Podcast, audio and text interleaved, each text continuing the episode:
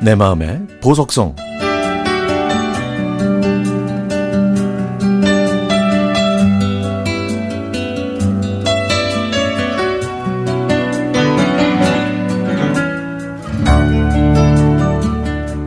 저는 올해 50살의 노총각입니다. 이남 이녀 중 막내인 저는 여든, 여든 일곱이 돼 아버지 또 여든 셋이 되신 어머니와 함께 살고 있습니다.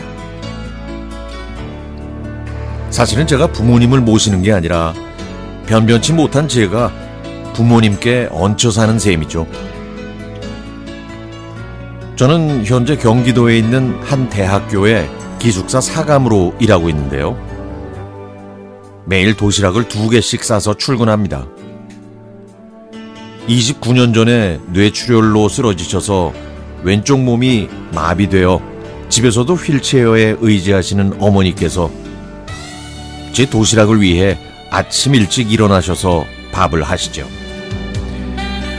어머니께서는 도시락을 싸기 힘들다고 하시지만 속으로는 당신의 막내 아들을 위해 아직도 무언가 해줄 수 있다는 걸 좋아하십니다.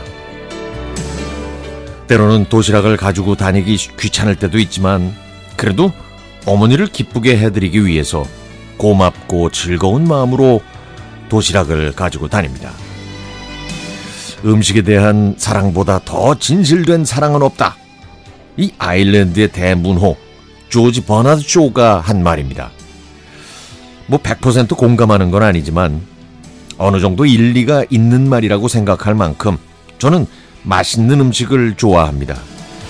젊었을 때는 맛집 동호회에 가입해서 여기저기 맛난 음식을 먹으러 돌아다녔지만 지금은 뭐 1년에 한두 번 정도 부모님 모시고 여행을 다니면서 어디를 가든 그 지역의 유명한 맛집에 반드시 들러서 나름의 미식 여행을 하고 있습니다.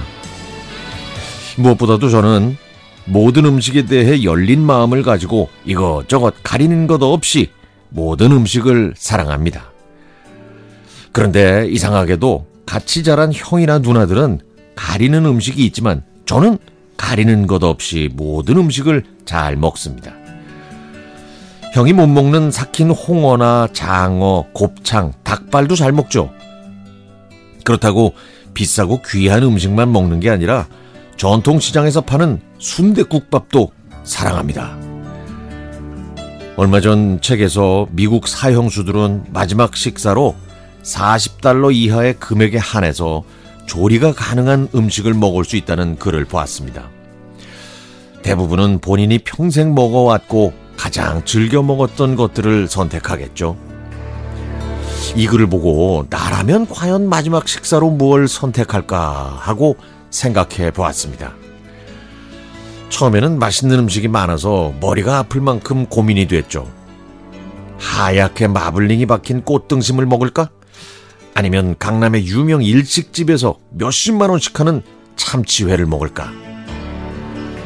이런저런 고민 끝에 저는요, 아버지께서 가끔 해주시는 김치볶음밥을 선택했습니다. 제가 입맛이 없을 때 아버지께서 해주시는 뭐 별다른 재료도 없이 그냥 신김치를 송송 썰어서 식용유 몇 방울 떨어뜨려 이리저리 볶다가 계란 후라이 하나 올려주시는 그 김치볶음밥이 제가 눈을 감기 전에 마지막으로 먹고 싶은 음식입니다. 요즘 들어서 부쩍 쇠약해지신, 쇠약해지신 부모님을 바라볼 때면 김치볶음밥을 먹을 수 있는 날도 그다지 많이 남지는 않았다는 생각이 드네요. 하지만 내일 점심만큼은 제가 아버지께 직접 김치볶음밥을 만들어 드려야겠습니다.